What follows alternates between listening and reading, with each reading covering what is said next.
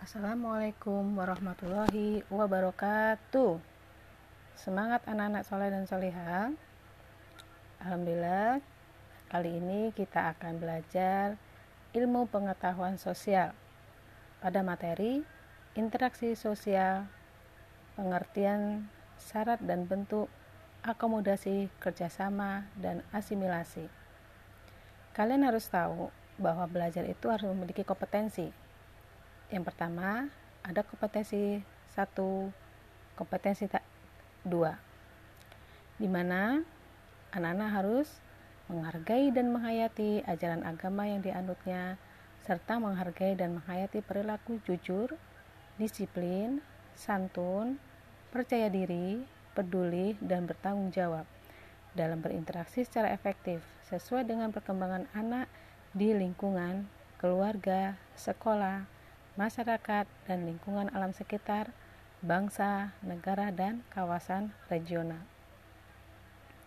Kali ini, kompetensi dasar kita harus menguasai di mana anak-anak harus bisa mengidentifikasi interaksi sosial dalam ruang dan pengaruhnya terhadap kehidupan sosial, ekonomi, dan budaya dalam nilai dan norma serta kelembagaan sosial budaya tujuan pembelajaran kita nanti yaitu anak-anak harus bisa menjelaskan bentuk-bentuk perubahan akibat interaksi sosial, menjelaskan pengertian sos interaksi sosial, menjelaskan syarat-syarat interaksi sosial, menjelaskan bentuk interaksi sosial yang asosiatif.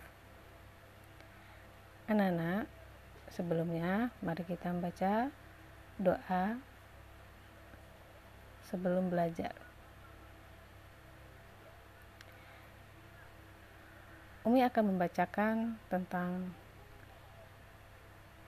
surah An-Nahl dalam ayat 65. Sesungguhnya Tuhan kamu ialah Allah yang telah menciptakan langit dan bumi dalam enam masa, lalu dia bersemayam di arsnya.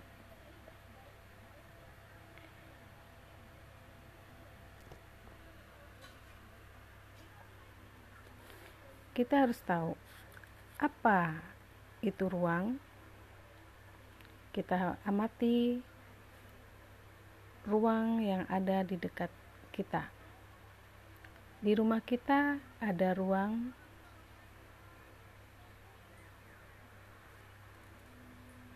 Kemudian kita pada saat keluar ada gambar terminal bus Transjakarta, papan pengumuman di inter, di terminal bus. Nah,